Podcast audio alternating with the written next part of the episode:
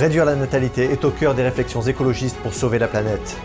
Mais certains économistes s'inquiètent des conséquences économiques et sociales d'une telle perspective, parlant même d'un possible effondrement de la civilisation. La liberté d'expression sur Internet continue de se détériorer selon l'ONG Freedom House. Coupure de réseau et dictature numérique semblent être le lot quotidien de millions d'individus en mal de liberté. Le Venezuela arrive exsangue au bout d'un cumul de choix présidentiels désastreux. De l'illusion du socialisme à une réalité qui stigmate tout un peuple, nous tâcherons de mesurer les maigres chances de sa résurrection. Bienvenue sur Nouvel Horizon. Je suis Anthony Bluto. Ce mois-ci, la population mondiale a atteint plus de 8 milliards d'habitants. Cette augmentation démographique soulève l'inquiétude de certains écologistes qui pensent que nous sommes trop nombreux par rapport à ce que la planète est capable de supporter. D'après eux, relever le défi écologique passe nécessairement par une diminution de la natalité. Une préoccupation déjà popularisée dans les années 70 par le livre La bombe P. P comme population. Ces auteurs préconisaient des mesures incitatives et coercitives pour contrôler la population. Du côté des écologistes, si leur peur d'être trop nombreux sur la planète semble réelle, devons-nous pour autant adhérer à cette tendance écologique? Parlons d'abord d'un constat. Une étude de 2017 a évalué le coût climatique d'un enfant à 60 tonnes de CO2 par an, soit 6 fois l'empreinte carbone d'un Français moyen. Mais pour l'ingénieur Emmanuel Pont, qui a publié en 2022 le livre Faut-il arrêter de faire des enfants pour sauver la planète? ce calcul est contestable. En effet, si on compare les pays à forte croissance démographique, qui sont globalement des pays pauvres, avec les pays riches, on se rend compte que la pollution sous tous ses aspects climatiques, est largement dans les pays riches. Emmanuel Pont reconnaît que les pays à forte natalité, ceux qui ont plus de 3 enfants par femme, aujourd'hui, c'est 20% de la population mondiale, mais seulement 3% des émissions de CO2. Un avis que ne semble pas partager l'organisation Population Matters, qui se penche sur la démographie mondiale et ses répercussions sur l'environnement. Selon elle, se libérer de la société de surconsommation et privilégier des familles plus petites sont des moyens efficaces de faire face au dérèglement du climat. Son directeur, Robin Ménard, soutient en effet l'idée qu'avoir un enfant au Royaume-Uni équivaut, plus ou moins, à en avoir 16 au Niger. Cette idée fait d'ailleurs écho à l'analyse de l'économiste britannique Eder Turner.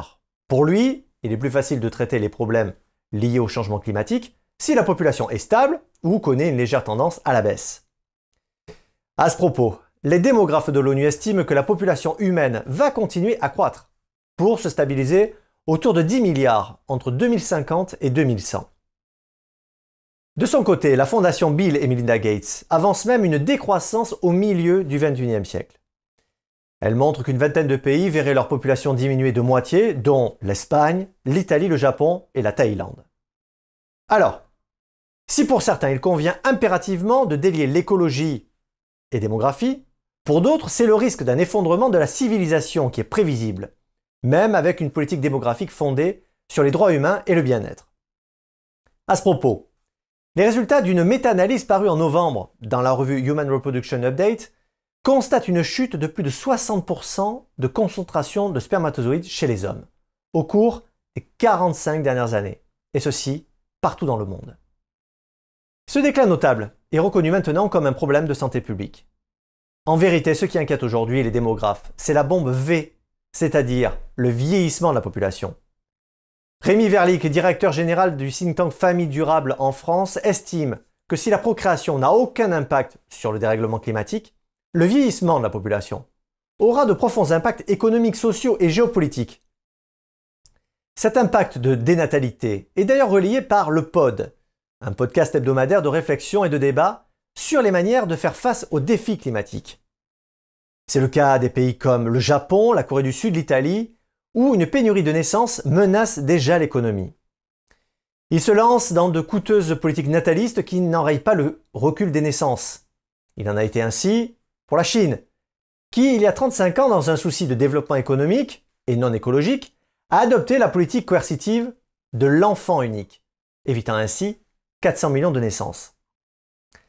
Le constat est qu'aujourd'hui, elle fait machine arrière, incitant à plus de 3 naissances par famille et réduisant drastiquement le recours à l'IVG, afin d'assurer le système de retraite aux 400 millions de Chinois de plus de 70 ans. Sauf que dans un contexte d'éco-anxiété alimenté par la pandémie, des conflits internationaux et d'effondrement de la confiance en l'avenir, nombreux sont ceux qui perdent le goût de la vie et renoncent ou hésitent à procréer. C'est le cas pour 40% des jeunes occidentaux. Finalement, nous constatons que, plus que des politiques liberticides de contrôle des naissances, ce sont des campagnes promouvant l'émancipation des femmes qui ont un réel effet sur la natalité. Pouvoir constituer la famille qui nous convient reste un droit humain fondamental. Je vous livre un constat inquiétant. La liberté sur Internet continue de se détériorer dans le monde. C'est ce qu'en conclut l'organisation American Freedom House qui a passé à la loupe 70 pays. Et la situation ne va pas en s'arrangeant, puisque les libertés d'expression sur Internet ont chuté pour la douzième année consécutive. Pour simplifier, sur quoi s'est portée cette évaluation? Eh bien, elle s'est penchée plus particulièrement sur la liberté de navigation et d'expression des utilisateurs sur Internet, ainsi que sur les contrôles mis en place par les gouvernements. Un constat qui fait écho au rapport du Haut Commissariat des Nations Unies aux droits de l'homme qui condamne énergiquement les coupures d'accès à Internet. À ce propos, Freedom House note que plus des trois quarts des internautes dans le monde sont punis par les autorités pour avoir exercé leur droit à la liberté d'expression en ligne. La croissance des réseaux sociaux y a participé grandement. Sauf que cette répression numérique croissante porte profondément atteinte à la vie quotidienne de millions de personnes et menace plus largement des droits de l'homme. En effet, elle intervient dans un contexte de tension géopolitique marqué par la guerre en Ukraine, accompagnée de conditions économiques et politiques qui se dégradent sur toute la planète. La plus forte baisse est imputable à la Russie, qui dégringole de 7 points. C'est la plus forte baisse nationale de cette année. Que dire de la Chine? Le constat est encore plus accablant. Pour l'ONG, elle détient le titre de pire environnement au monde pour la liberté d'Internet. Et pour la huitième année consécutive. Nous y reviendrons plus tard. Alors, êtes-vous prêt pour une petite devinette? Selon vous, quel est le pourcentage de pays ayant bloqué l'accès à des contenus en ligne, publiés par des sources étrangères? Eh bien, ce toit voisine les 60%. Cela donne à réfléchir. L'ONG en 2021 l'a d'ailleurs pointé, elle a recensé des coupures liées aux élections dans six pays dont l'Iran, la Zambie et le Tchad, pour ne citer que cela. Bon, dans ce contexte peu reluisant, d'autres connaissent tout de même des progressions qu'il faut saluer. Ainsi, 30% ont connu une amélioration de leurs conditions. C'est le cas en Afrique avec la Gambie et le Zimbabwe qui a voté une loi récente sur la protection des données. Aux États-Unis, une légère amélioration après 6 ans les classes au 9e rang mondial. Avant de poursuivre, après ce bref panorama, attachons-nous aux mesures coercitives relevées dans le rapport. En Russie, le recul est notamment dû au blocage de sites web et de réseaux sociaux par le Kremlin afin de réprimer la dissidence intérieure concernant l'invasion en Ukraine. Du côté chinois, la censure et l'idéologie du PCC se sont intensifiées sur les plateformes numériques avec la pandémie du Covid, lors des Jeux olympiques d'hiver et lors d'accusations pour violences sexuelles commises par un ancien dirigeant chinois. Pour Bernard Tai, chercheuse indépendante, les coupures servent généralement à cacher des violations flagrantes des droits de l'homme, lors d'élections, de manifestations et d'atrocités commises dans les zones de conflit. Pour l'ONU, l'un de ces pays au banc des accusés est la Birmanie. Là-bas, une dictature numérique impacte plus de 50 millions de personnes depuis le coup d'État militaire de février 2021. L'Iran n'échappe pas à cette mise sous cloche digitale. Depuis le début des mouvements, les réseaux sociaux sont perturbés. Cela coïncide chronologiquement avec les exactions brutales commises par le régime. Conséquence, l'utilisation de VPN pour contourner la censure a littéralement explosé. Cela met en lumière pourquoi la liberté d'expression est si importante pour la démocratie. En effet, c'est le premier droit à disparaître lors de la mise en place d'un système autocratique ou totalitaire. À ce propos, le projet de loi Trudeau C11 au Canada, censé protéger les créateurs de contenu, officialise de manière autoritaire ce que les Canadiens peuvent ou non regarder sur Internet. Même aux États-Unis, cette vision de la liberté d'expression fait l'objet d'une controverse. Elle divise le pays et cela depuis l'acquisition de Twitter par Elon Musk. Ce qui est en jeu porte sur la modération des contenus. Alors, que nous réserve l'avenir d'Internet en matière de liberté des droits numériques et de neutralité Il semble conditionné par la position d'une poignée d'États et d'opérateurs télécoms historiques qui pourraient y jouer un rôle clé. À ce propos, en France, la Quadrature du Net lutte pour une décentralisation du web et contre l'influence des GAFA sur le débat public. Ainsi finalement, ce qui est en jeu, ce sont les droits de l'homme au milieu d'une concurrence pour le contrôle du web et d'États qui cherchent à fragmenter l'Internet. À la vue de visages émaciés devant des frigos vides, le Venezuela n'est aujourd'hui plus que l'épave de sa prospérité d'autrefois. Après les années Chavez, Nicolas Maduro, ancien chauffeur syndicaliste et président depuis plus de 8 ans, a fini par plonger son peuple dans un gouffre sans fond. L'exode de sa population ne semble jamais se finir. Les chiffres officiels parlent de 7 millions d'émigrés partis en majorité dans les pays frontaliers, soit 25% de sa population sur les 28 millions d'habitants.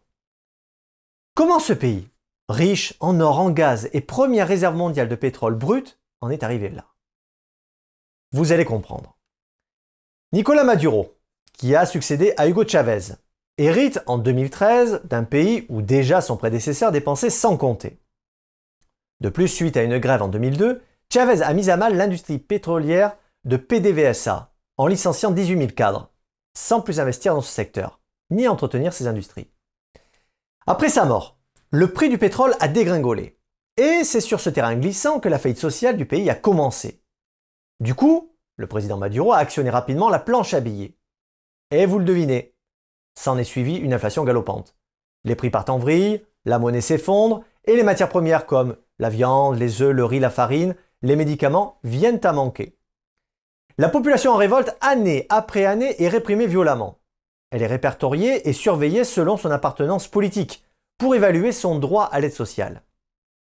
De son côté, l'Assemblée nationale du Venezuela nomme, en août 2018, un tribunal indépendant qui condamne, depuis Miami, le président Maduro en Colombie à 18 ans de prison et d'inéligibilité ainsi que 35 et 25 millions de dollars pour blanchiment d'argent et corruption. Mais le pays peut compter sur ses partenaires qui ont été ou sont encore sous l'empreinte communiste, comme la Russie et la Chine. Moscou lui vend des armes depuis 2005 et possède au passage 40% de ses cinq plus grands projets pétroliers avec sa compagnie Rosneft.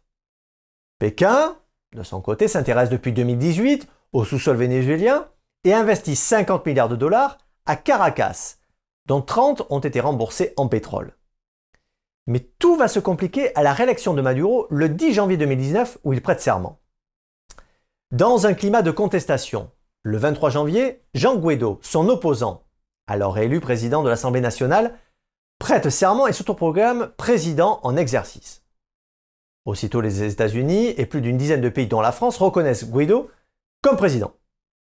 En septembre 2022, c'est au tour des experts de l'ONU de dénoncer des crimes contre l'humanité commis par le président Maduro et ses hauts responsables, afin de détruire l'opposition.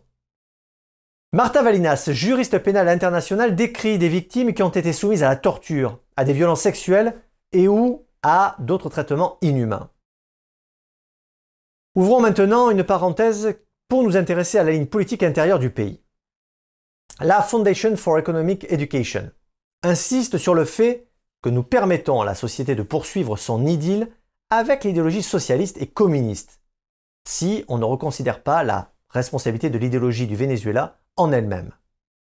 Plus concrètement, Philippe David, auteur et analyste, explique que de Chavez à Maduro demeure une ignorance du système des prix régissant les échanges commerciaux. Selon lui, il en résulte une incapacité à calculer la production nécessaire à la consommation de la population.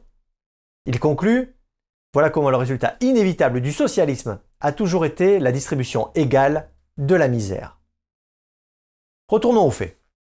Pour constater une étape récente. Après que le Bolivar ait été renforcé, le gouvernement de Maduro a ouvert ses entreprises publiques au marché boursier et a reçu une réponse quasi immédiate. De plus, le conflit ukrainien et sa rupture d'approvisionnement en pétrole et en gaz tournent en faveur du Venezuela. Même les États-Unis ont levé leurs sanctions et se tournent vers ces ressources. Maduro reste sur ses gardes pour ne pas avoir été reconnu comme réélu. Quant à la France, Macron a proposé à Maduro une relance des négociations avec l'opposition lors de la COP27. Heureusement, les aides humanitaires s'organisent sans attendre les promesses de certains dirigeants et politiques. Merci d'avoir suivi Nouvelle Horizon. Prenez soin les uns des autres. Et restez libres.